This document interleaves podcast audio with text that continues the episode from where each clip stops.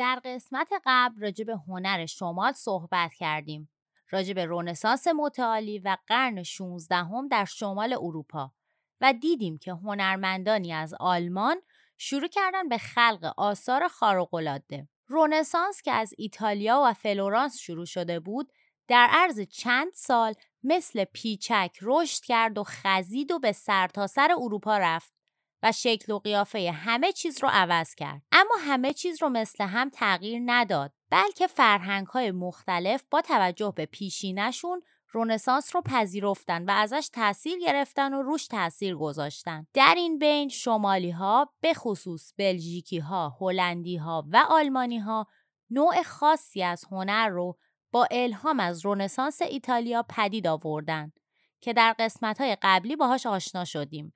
هنر شمال پر از جزئیات بود، پر از ریزه‌کاری، پر از توجه به اشیا، پر از بازنمایی‌های وفادارانه به طبیعت، سنتی که توسط یان فان آیک شروع شد و هنرمندای بعدی اونو ادامه دادن.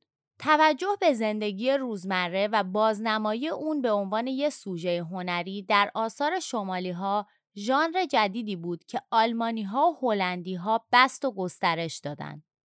اونها که تحت تاثیر اقدامات مارتین لوتر از شکوه و جلال حاکم بر فضای روم بیزار شده بودن، این بیزاری رو در آثار هنری با تمرکز بر زندگی روزمره انسانهای معمولی نشون دادن و هنر رو دموکراتیزه کردن. شمالی‌ها پای انسانهای عادی و زندگی روزمره و اشیاء دم دستی رو به آثار فاخر هنری باز کردند و انسان عادی رو به چنان مرتبه‌ای رسوندن که لیاقت حضور در بزرگترین نقاشی‌ها رو داشته باشه. اونها نشون دادن که هر کس و هر چیز میتونه یک سوژه هنری باشه و این هنرمنده که این قدرت جادویی رو داره که با دستای خلاق خودش از ساده ترین چیزها یک اثر هنری خلق کنه. تا قبل از اون فقط مسیح، مریم، حواریون، پادشاهان و اشراف بودن که در نقاشی ها بازنمایی می شدن، به اضافه کسایی که سفارش پورتری مذهبی یا خانوادگی می دادن. تازه در اکثر موارد تصویر اونها در کنار شخصیت‌های مقدس بازنمایی می‌شد. اما شمالیا برای اولین بار مردم کوچه و بازار رو بازنمایی کردند، بدون اینکه ازشون پولی گرفته باشن، تنها بدون حضور شخصیت‌های مقدس در حال انجام کارهای روزمره یا مراسم فولکلوریک. و این انقلابی بود که قرن‌ها بعد منجر شد به سبک جدیدی از هنر، یعنی پاپ آرت.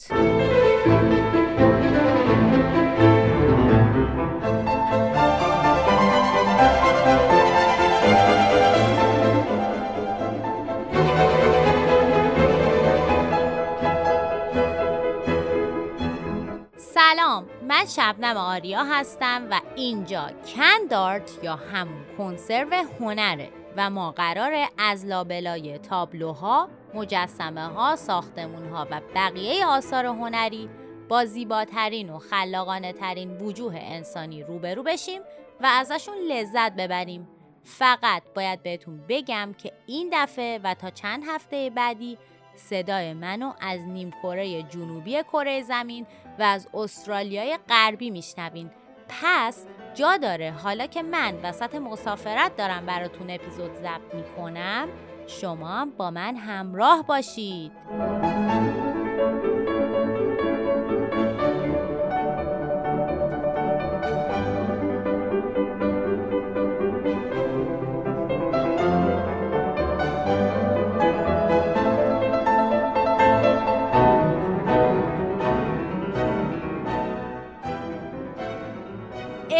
قراره بریم سر وقت سه تا از بزرگترین هنرمندان شمالی در قرن شانزدهم هم، یعنی لوکاس کراناخ، هانس هولباین و پیتر بروگل.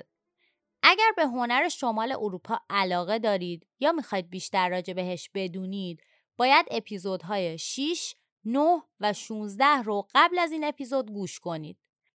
دیگه چون راجع به کلیات فضای هنری و جامعه تو اون اپیزودا توضیح دادم، اینجا میرم سراغ هنرمندایی که اسمشون رو گفتم. فقط قبلش یه توضیحی راجع به معماری این دوره بذاریم بدم، چون تو این چند تا اپیزود ما همش راجع به نقاشی حرف زدیم.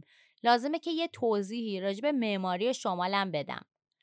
قبلا هم این موضوع رو تو بعضی اپیزودا گفتم که سبک معماری گوتیک تا آخر قرن شانزدهم هم سبک رایج معماری در شمال اروپا بود و معمارای شمالی خیلی احتیاجی نمی‌دیدن که از نوآوری‌های ایتالیایی‌ها در معماری استفاده کنن. فقط به اصرار تاجرایی که از ایتالیا می اومدن یا کسایی که به ایتالیا رفت و آمد داشتن و شیفته زیبایی و شکوه ساختمان‌های ایتالیایی می شدن، یه سری المان‌های سطحی و ظاهری رو به طراحی‌های گوتیک اضافه می‌کردن، هم برای اینکه کارفرماها رو راضی کنن، هم برای اینکه نشون بدن که از معماری مدرن مطلعن. ولی اسلوب و فونداسیون ساختمان‌ها همون سبک گوتیک بود. بنابراین در حوزه معماری در شمال خیلی اتفاق خاص و خارق‌العاده‌ای به جز اضافه شدن یه سری سرستون‌ها و تزئینات قرضی ایتالیایی به سبک گوتیکی که از قبل وجود داشت نیفتاد. به این سبک هم میگفتن سبک گوتیک تحول یافته که یکی از نمونه‌هاش ساختمون جایگاه همخوانان کلیسای سن پیر شهر کان فرانسه است که توسط هکتور سوهیه بین سال‌های هزار و پانصد و هجده تا هزار و پانصد و چهل و پنج طراحی شده که اگه به عکسش نگاه کنید متوجه میشید که ساختمون خیلی شبیه ساختمونای گوتیکه که تصاویری از اون ساختمونا رو توی یک پیج اینستاگرام دیدیم قبلا. من زیاد گذاشتم ساختمونای گوتیکو. ولی یه سری المانای ایتالیایی به ظاهرش اضافه شده، مثل سرستون‌ها و یه سری تزئینات در نمای ساختمون. بجز این و موارد مشابه در تزئینات نما و داخل ساختمون دیگه ما خیلی تغییر خاصی در زمینه معماری در شمال اروپا نداریم تا آخر قرن شانزدهم هم. یه نکته دیگه هم قبل از ورود به مباحثی که امروز قرار راجبش حرف بزنیم بگم. اونم راجب تلفظ اسم آلبرشت دورر هست که تو زبان‌های مختلف فرق داره. تلفظی که ما در این پادکست گفتیم آلمانی بود، ولی انگلیسی‌ها میگن آلبرکت و هلندی‌ها میگن آلبرخت. حالا اگه در منابع غیر فارسی هر کدوم از این اسما به گوشتون خورد، بدونی که منظور همون آلبرشت دورر خودمونه. خب دیگه بریم سراغ نفر اول لیست هنرمندایی که قولشو داده بودیم، یعنی لوکاس کراناخ.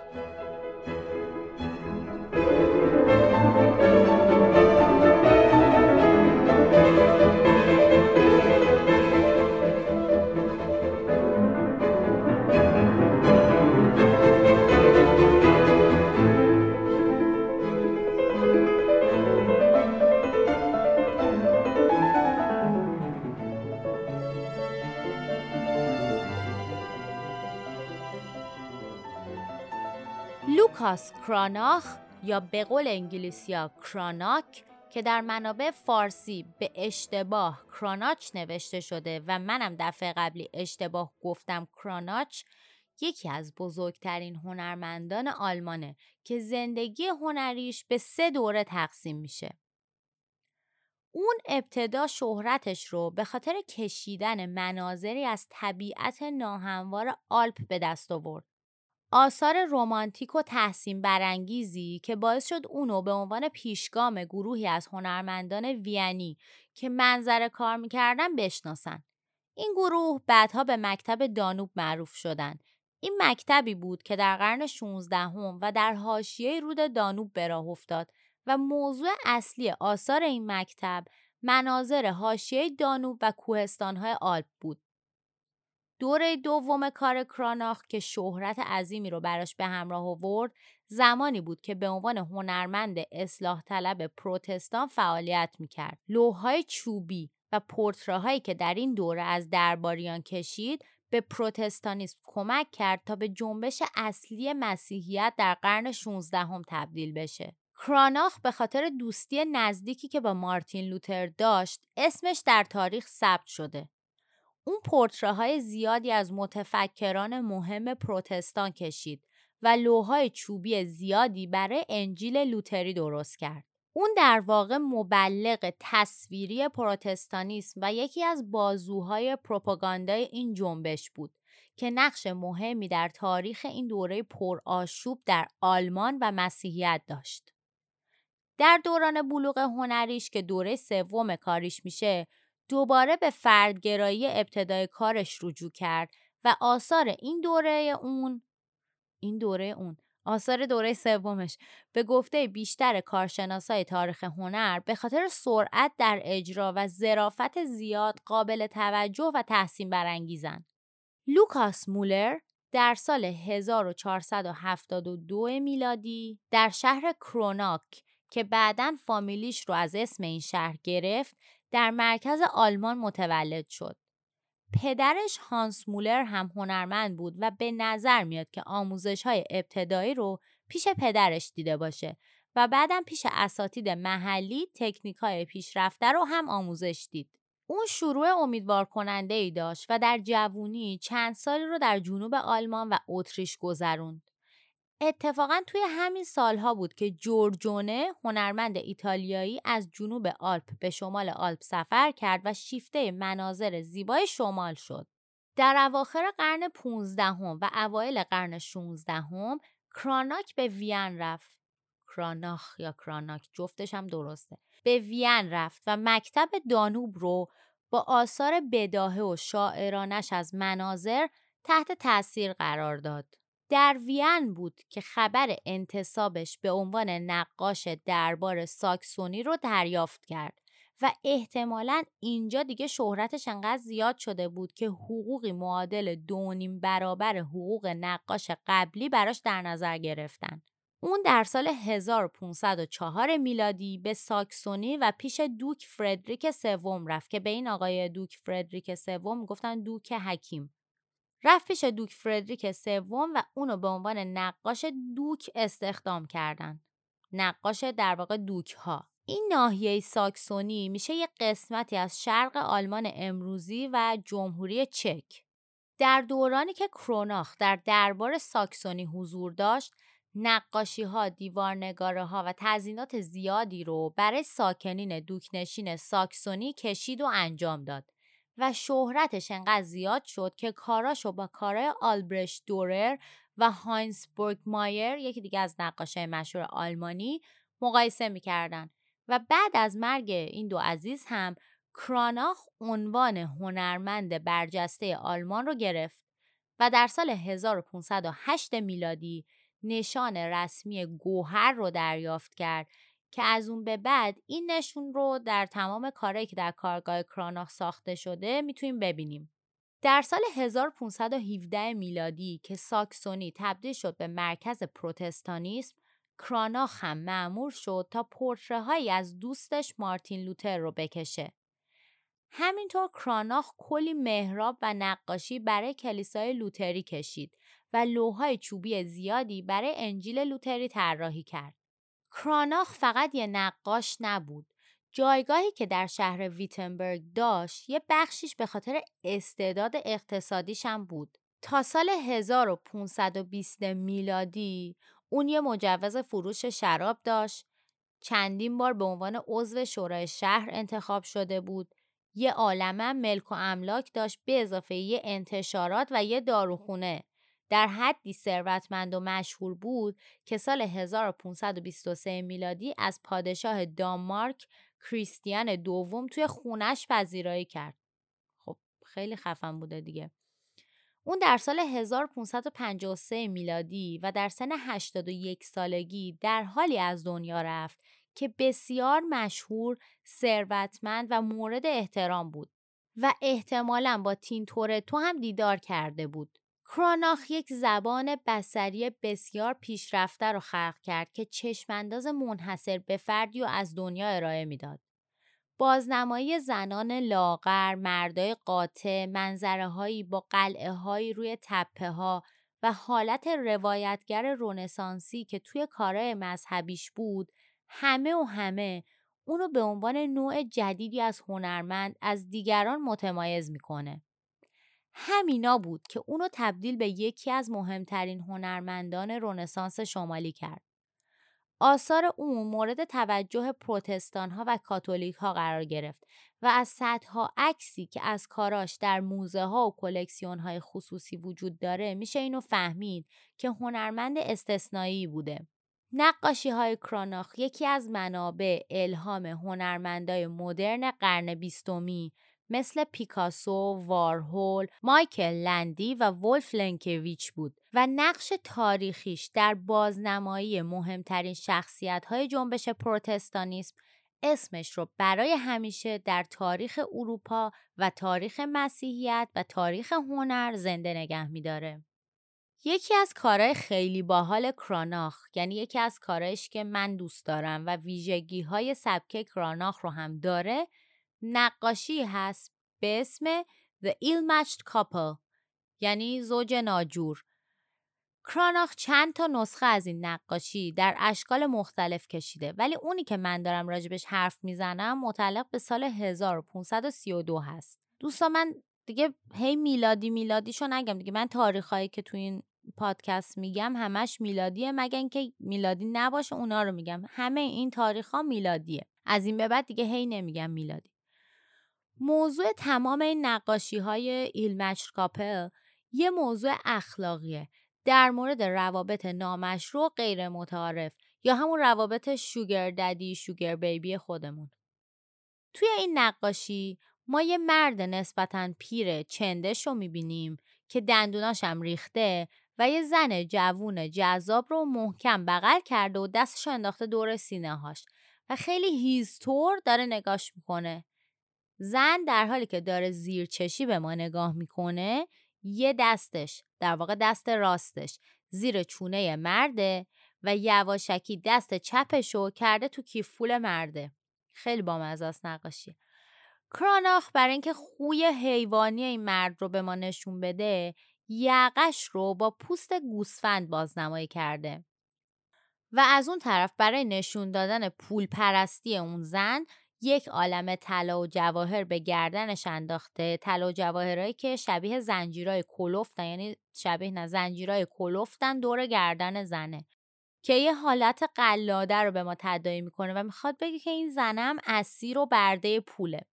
حالت چهره هر دو سوژه بسیار پرمفهومه و حس چندش رو کاملا، یعنی واقعا چندشه، حالا باید ببینین تو پست معرفی هستش، حس چندش این چندش بودن این رابطه رو کاملا به بیننده منتقل میکنه.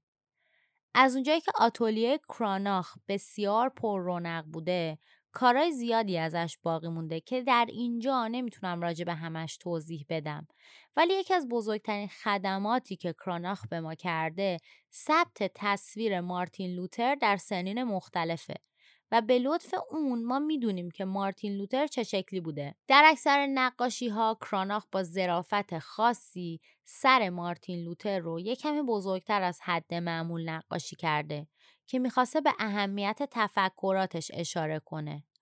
کلاً کراناخ تو کاراش از دفرماسیون برای انتقال پیام استفاده میکرده.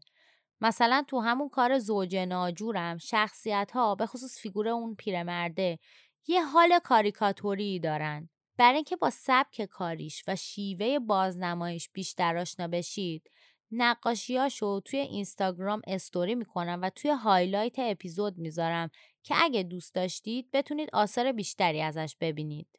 الان وقتشه که بریم سراغ هنرمند بعدی لیست امروز، یعنی هانس هولباین.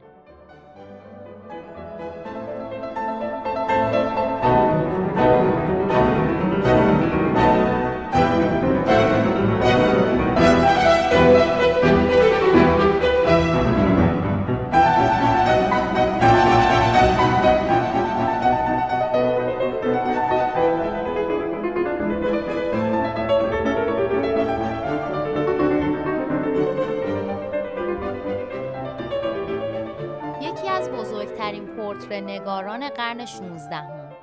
هنرمند همه فن حریفی که با دستا و ذهن خلاقش هم نقاشی روی بوم میکشید، هم نقاشی دیواری، هم طلا و جواهرات طراحی میکرد، هم لباس و هم تصویرسازی کتاب انجام میداد. کسی که بیشتر با رنسانس شمالی شناخته میشه، اما با هنرمندی و استادی از المان‌های رنسانس ایتالیا برای خلق تصاویر مجلل و پرجزئیات استفاده میکرد. اون استاد بازنمایی نور و بافت بود و تصاویر زیبایی که از پارچه ها، پشم و شیشه نقاشی کرده گواه این مطلبه. هنر هانس هولباین مملو از بازنمایی جزئیات دقیق و مجلله. پورتره‌هایی که کشیده علاوه بر نگاه نافذی که دارن، در اکثر موارد در فضای واقعی و پرجزئیات بازنمایی شدن، در حالی که لباس‌های فاخرشون با دقت زیاد برای بیننده ثبت شده.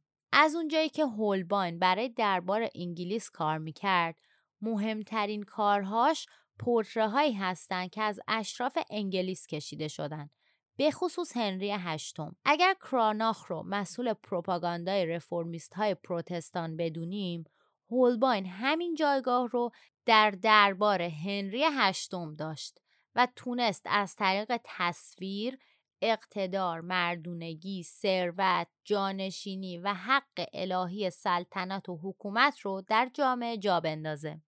خیلی جالبه از این دوران اهمیت تصاویر در جهت‌دهی به افکار عمومی داره خودش رو نشون میده و تصاویر داره کارکرد سیاسی اجتماعی پیدا میکنه. هانس هولباین جوانتر در سال هزار و چهارصد و نود و هفت میلادی در شهر آگزبرگ آلمان که اون موقع مرکز تجاری پررونقی بود و خانواده‌های ثروتمند اونجا از هنر حمایت میکردن به دنیا اومد. اون پسر دوم هانس هولباین پیرتر یا بزرگتر بود، همون هانس هولباین د الدر. من اینجا میگم دیگه پدر و پسر که قاطی نشه، به جای بزرگتر کوچیکتر. باباش هانس هولباین پدر یکی از نقاشای مشهور اواخر گوتیک بود که به خاطر نقاشی‌های مذهبیش و پورترهاش شهرتی به هم زده بود. فقط نمیدونم چرا تو آلمان اسم قحطی بوده که انقدر پدر و پسرای هم اسم نقاش داریم اونجا. حالا در صورت اون بود که به پسراش نقاشی یاد داد. جفت برادرها هم در سال هزار و پانصد و پانزده شهر آگزبورگ رو ترک کردن و رفتن بازل و شاگرد هانس هربستر نقاش برجسته شهر بازل شدن. طبق اسنادی که از این شهر باقی مونده، برادران هولباین اونجا شیطنتایی کردن و تو دعوای خیابونی و بزن بزن شرکت کردن و یه جا هم در دعوا با یه طلا فروش پنج لیور جریمه شدن. لیور هم واحد پول اون موقع همین شهر بازل بوده.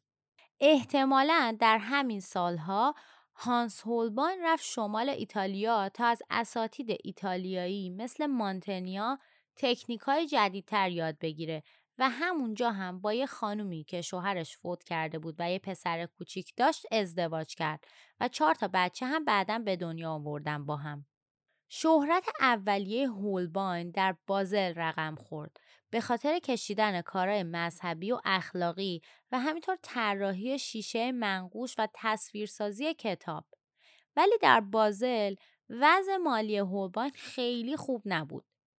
در حدود سالهای هزار و پانصد و بیست تا بیست و چهار بود که با انسانگرای معروف اراسموس آشنا شد و خیلی با هم رفیق شدن و همین رفاقت باعث شد هولباین پورتره اراسموس رو نقاشی کنه و همین پورتره براش عزت و احترام زیادی به همراه آورد.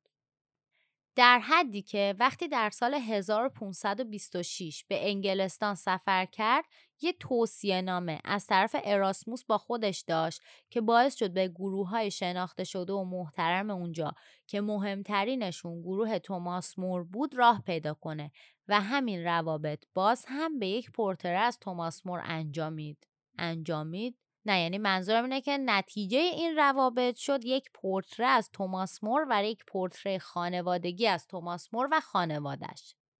در سال هزار و پانصد و بیست و هشت دوباره برگشت بازل، ولی در دو سالی که هولباین انگلیس بود، شهر بازل اوضاعش به هم ریخته بود و از لحاظ سیاسی و مذهبی ناپایدار و متشنج شده بود.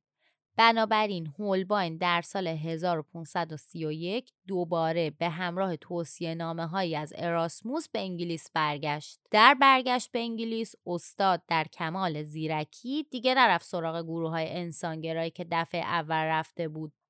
به جاش سعی کرد به خانواده های ثروتمند و اشراف طرفدار پروتستانیسم نزدیک بشه. اگه دوتا اپیزود اول این پادکست رو گوش کرده باشین، احتمالاً یادتونه که انگلستان و در رأس اون هنری هشتم که میخواست از زنش طلاق بگیره و مالیات به واتیکان نده، اولین کشوری بود که به صورت رسمی شاخه پروتستان مسیحیت رو پذیرفت. خلاصه که سیاست هولباین جواب داد و در سال هزار و پانصد و سی و سه اون مأموریت پیدا کرد تا یه تابلو خیابونی از کوه پارناسوس بکشه برای مراسم راهپیمایی تاجگذاری آن بولین، همسر دوم هنری هشتم. و این تابلو خیابونی در کاخ پادشاهی انگلیس رو به روی هانس هولباین زبل زرنگ باز کرد و اون به عنوان نقاش دربار استخدام شد و خیلی زود سفارشاتی برای طراحی جواهرات ملکه جدید بهش داده شد و بعدم شاعر دربار نیکولاس بوربون لقب پادشاه نقاشان رو به هولباین پسر داد. در دربار هنری، هولباین با توماس کرامول آشنا شد و دوست شد. کرامول صدر اعظم هنری هشتم و مغز متفکر دربار بود و سعی داشت وجهه تخریب شده هنری رو بعد از طلاقش بازسازی کنه و در این راستا بود که دست به دامن هنر و خلاقیت هانس هولباین شد. هولباین مأمور شد تا تصاویری خلق کنه که درایت دربار و عاقلانه بودن تصمیمات پادشاه رو بازنمایی کنه که خب در این کار موفق بود. یه مأموریت عجیب و با مزه دیگه هم که در این دوران بهش دادن این بود که بره از کاندیداهای ازدواج با هنری، یعنی کاندیداهایی که برای هنری در نظر گرفته بودن برای ازدواج، پورتره های شبیه به واقعیت بکشه تا هنری با دیدن اون پورتره ها یکی رو انتخاب کنه. چون یادتونه که آن بولین بعد از مدت کوتاهی اعدام شد و پادشاه بی‌زن مونده بود.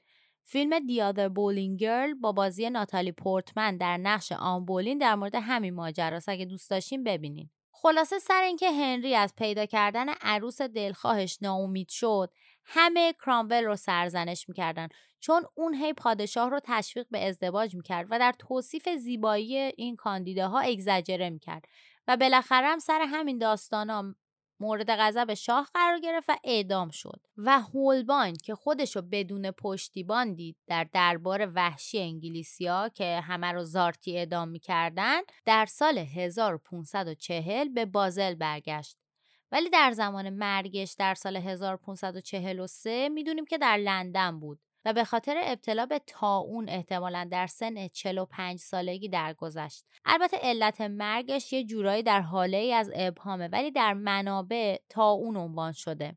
قبرش هم معلوم نیست کجاست. با اینکه هولباین آتلیه و شاگردی نداشت، ولی استادیش در بازنمایی نور و فضا و همچنین به تصویر کشیدن ماهرانه اشیا روی بسیاری از هنرمندای قرن شانزده و هفده از جمله رامبراند، ورمیر، فان دایک یا وان دایک و روبنز تأثیر داشت. یکی از مشهورترین، خفنترین و شاهکارترین آثار هولباین The Ambassadors، یعنی سفیرانه که من شخصاً هلاک این تابلوام.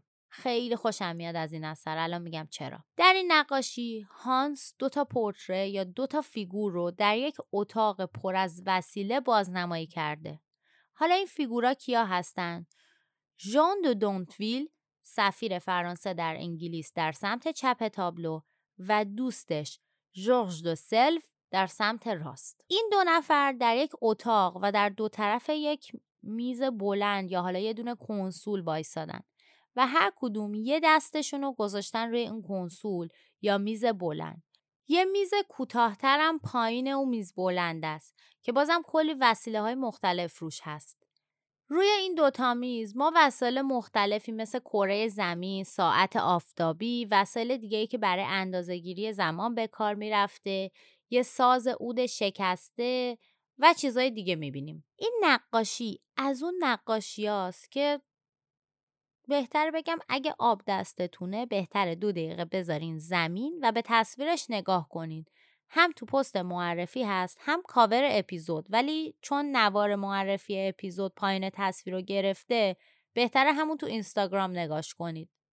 پایین تصویر طرح یه اسکلت روی زمینه که یه حال توهمی به اون اتاق واقعی داده.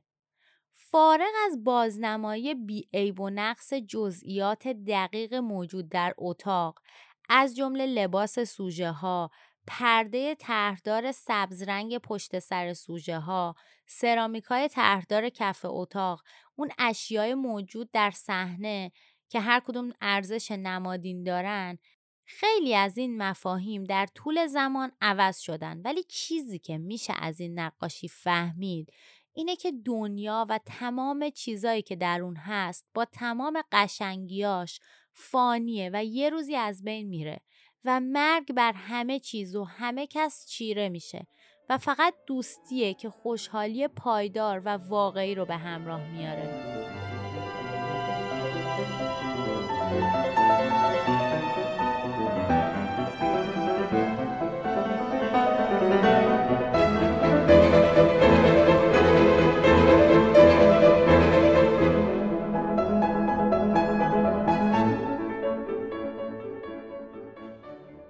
آخرین هنرمندی که طبق لیست باید راجع بهش حرف بزنیم پیتر بروگل پدر یا پیتر بروگل the elder هست.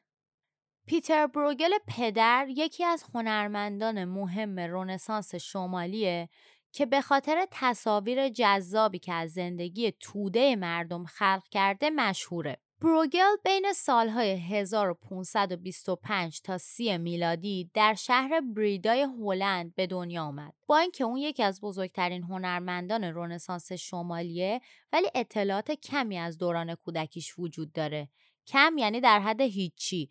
فقط میدونیم که خانواده‌اش از دهقانان شهر بریدا بودند. اون آموزش‌های اولیه هنری رو پیش هنرمند فلاندری پیتر کویک فنالست یا ونالست دید. این فرق فن و ون به این مربوطه که آلمانی رو با لهجه هلندی بگیم یا بلژیکی. حالا وقتی که ونالست در سال هزار و پانصد و پنجاه فوت کرد، بروگل به شهر آنتورپ رفت، جایی که اولین سفارش خودش رو از انجمن صنف دستکش سازا گرفت که شامل طراحی و اجرای محراب سلت بود. همونطور که در اپیزودهای قبلی هم ما گفتیم راجب هنر شمال و اینا، کلا راجب فضای جامعه شمال، نظام صنفی در شهرها و کشور شمالی خیلی مهم بود و زندگی هنری بروگل وقتی شروع شد که در سال هزار و پانصد و پنجاه و یک میلادی به عضویت صنف هنری سن لوک یا همون انجمن نقاشان آنتورپ در اومد.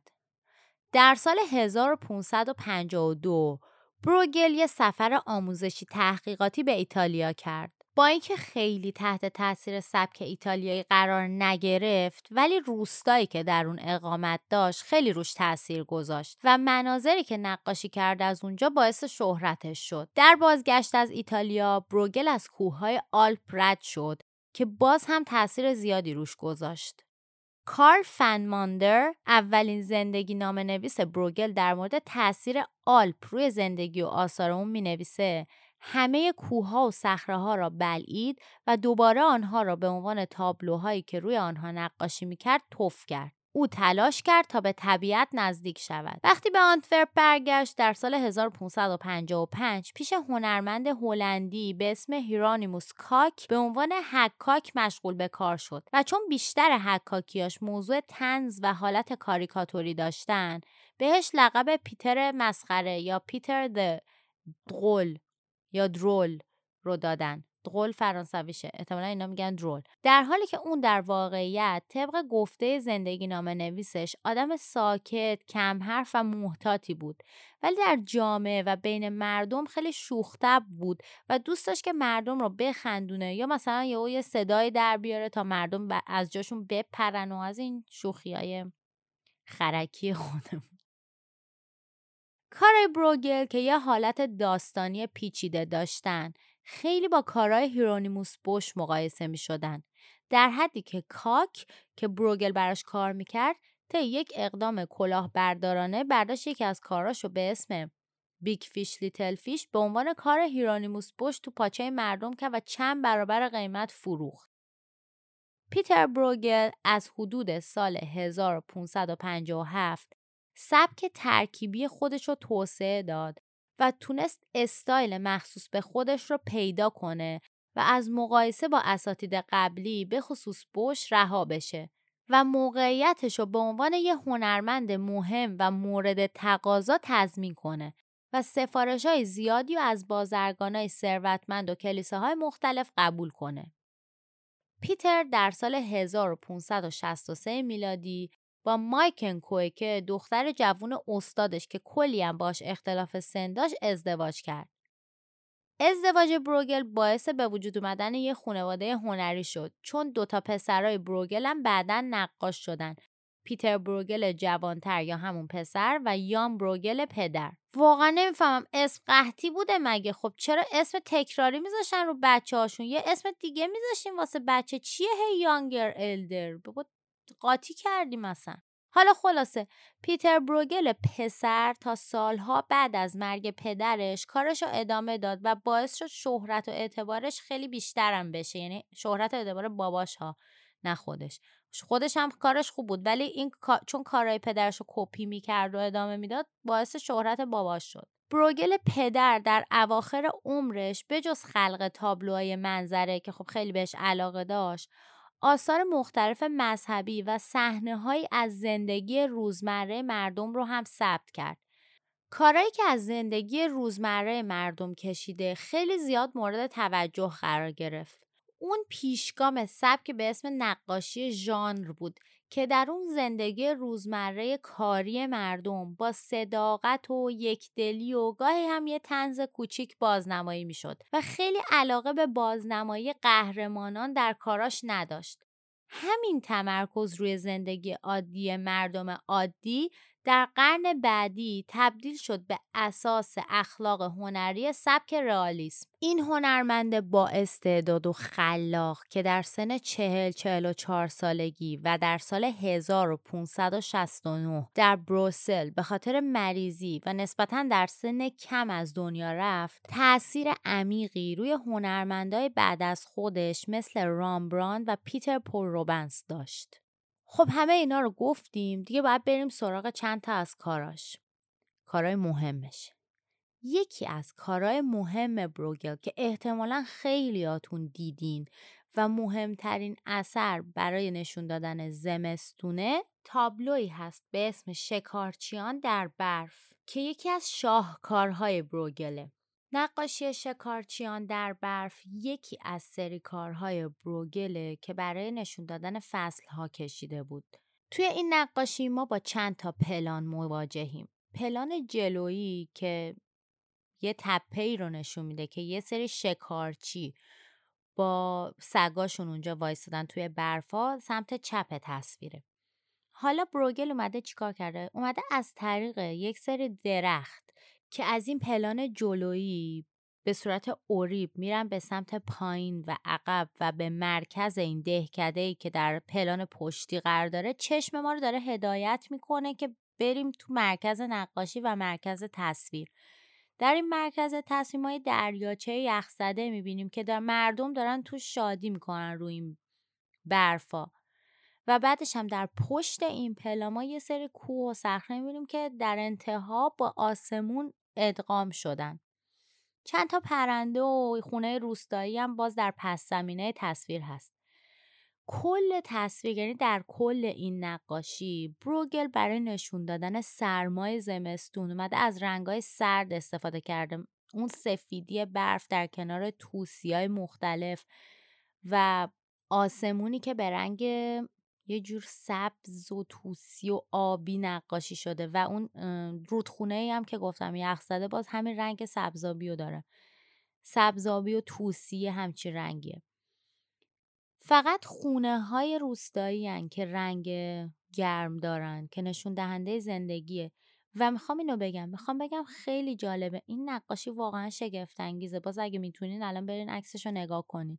با اینکه فضای نقاشی به زیبایی داره سرد بودن رو به ما منتقل میکنه، اما اون فضای شاد دهکده و خونه هایی که به رنگ آجوری در پس زمینه وجود دارن، انگار داره میگه که با اینکه فضا سرده، با اینکه هوا سرده، اما زندگی در جریانه و این سرما نمیتونه شور زندگی رو از بین ببره.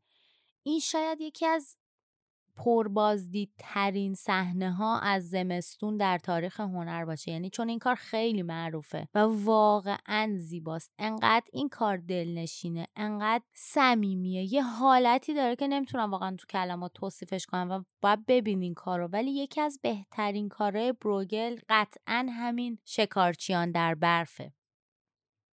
این اثر که در سال هزار و پانصد و شصت و پنج با رنگ روغن روی چوب کشیده شده، در حال حاضر در موزه، ببخشید اسمش خیلی سخته، موزه کونستهیستوریشس در وین اتریش نگهداری میشه. و دیگه نگم که خدا قسمت کنه که همگی با هم بریم اتریش، بریم وین و این اثر زیبا رو از نزدیک ببینیم.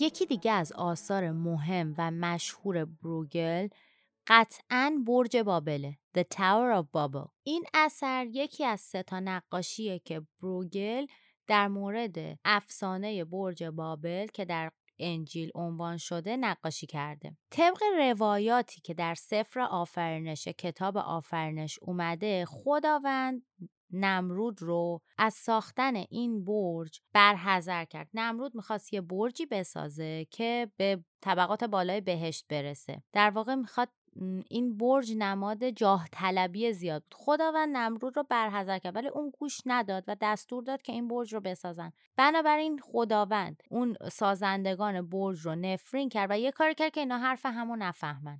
توی این نقاشی ما برج نیمه کاره رو می‌بینیم. البته ارتفاعش بلنده اما هنوز تموم نشده. ما یه برج نیمه کاره رو می‌بینیم که پایین این برج نمرود وایساده و داره با حکیمان شهر راجع به این برج صحبت میکنه. اما اون معمارا و سازندگان که حرف نمرودو نمیفهمیدن چون نفرین شده بودن، دارن پایین پاش میخزن. اون برجی هم که پشت سر کشیده به عنوان برج بابل، یه جورای شبیه آمفی‌تئاترای رومی کشیدتش و توی زمانی که بروگل داشته زندگی میکرد و تو منطقه که بروگل بوده، چون اونا خیلی تحت تاثیر پروتستانیسم بودن، این کار رو مخصوصا انجام داده، چون اون موقع روم باستان نشونه غرور بوده تو منطقه بروگل و به خاطر همین برج بابل رو شبیه به آمفی‌تئاترای رومی طراحی کرده، یعنی بازنمایی کرده. مثل تمام کارهای دیگه بروگل، مفاهیمی که توی این نقاشی بازنمایی شده معنی معاصر هم داشته. یعنی چون گفتم که اینا پروتستان بودن، از فحوای نقاشی میشه مفاهیم معانی در واقع ضد کاتولیکی رو هم برداشت کرد، به خاطر اینکه یه گروه کاتولیک، یه گروه شبیه کاتولیک ها، حالا نه با عین خودشون، با لباسای کاتولیکا دارن از این برج بابل میرن بالا، که در واقع میخواسته به غرور و جاه طلبی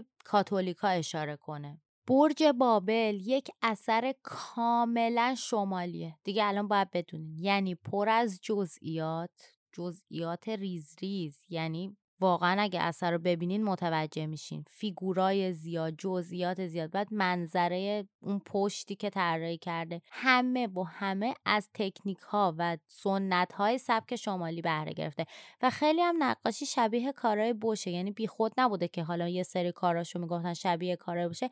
همینو اگه نگاه کنید، اون حالت توهمی و معلق بودن مثلا فضا و بازنمایی استادانه نور و اینا، همه اینا سنت‌های شمالی بود که بروگل به بهترین شکل ازش استفاده کرده توی این تابلو. و همه اینا باعث شده که اصلا خیلیا بروگل رو با همین اثر بشناسن. این اثر هم مثل اثر قبلی رنگ روغن روی چوبه و در موزه همون اسم سخته کونستیستوریشس وین نگهداری میشه. پس ما حتما باید یه سر بریم وین.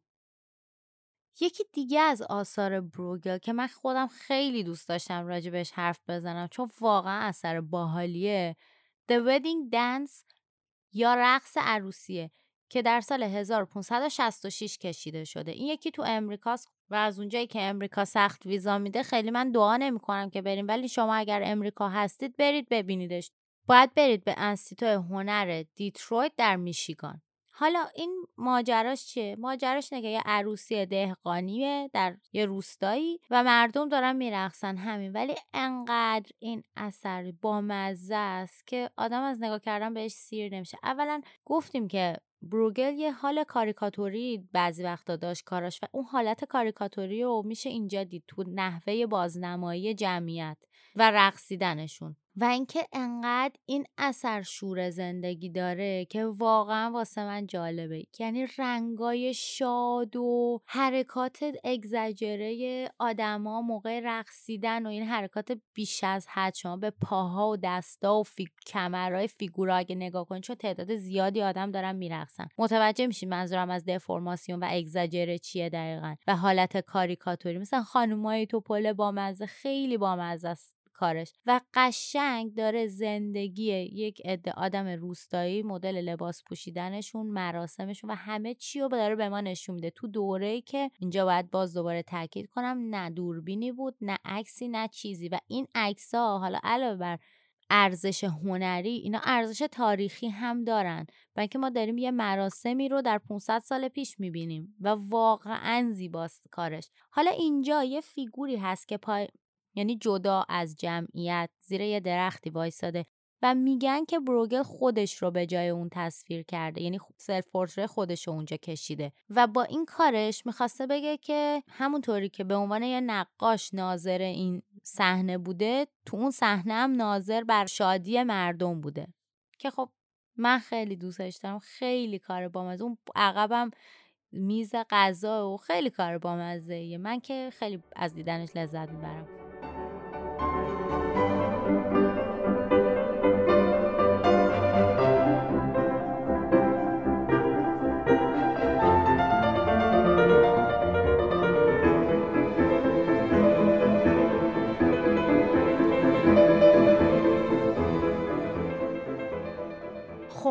اپیزود هفدهم ما همینجا به پایان میرسه. توی این اپیزود در ادامه بررسی هنر شمال و رنسانس شمالی، شمال اروپا در واقع، رفتیم سراغ کراناخ، هولباین و بروگل و زندگی و آثارشون رو بررسی کردیم. کم کم دیگه داریم به انتهای رنسانس میرسیم. هفته بعد منریسم رو بررسی میکنیم. یه اپیزود هم راجع به اسپانیا داریم چون که ما تو این اپیزودهای گذشته هیچ حرفی راجع به اسپانیا نزدیم و جا داره که در مورد رنسانس در اسپانیا هم یه حرفایی بزنیم. موسیقی که در این اپیزود شنیدین یکی از آثار آهنگساز آلمانی مشهور یوهان سباستیان باخ بود که خب به نظر من با توجه به اینکه ما توی این اپیزود هی گفتیم که هنرمندای این دوره زندگی روزمره مردم عادی رو بازنمایی میکردن و فضایی که این اپیزود داشت این آهنگ خیلی بهش میومد. کلن هم که میدونین که باخ خیلی آدم خفنی بوده. امیدوارم که از شنیدن این اپیزود لذت برده باشین. من که خودم باز هم میگم خیلی حال میکنم با گفتن این چیزا. امیدوارم بتونم این حسمو به شماها انتقال بدم. تا هفته بعد به اینستاگرام ما سر بزنین، کارهایی که میذاریم رو نگاه کنین، نظر بدین و مراقب خودتون و قشنگیاتون هم باشین طبق معمول. خداحافظ.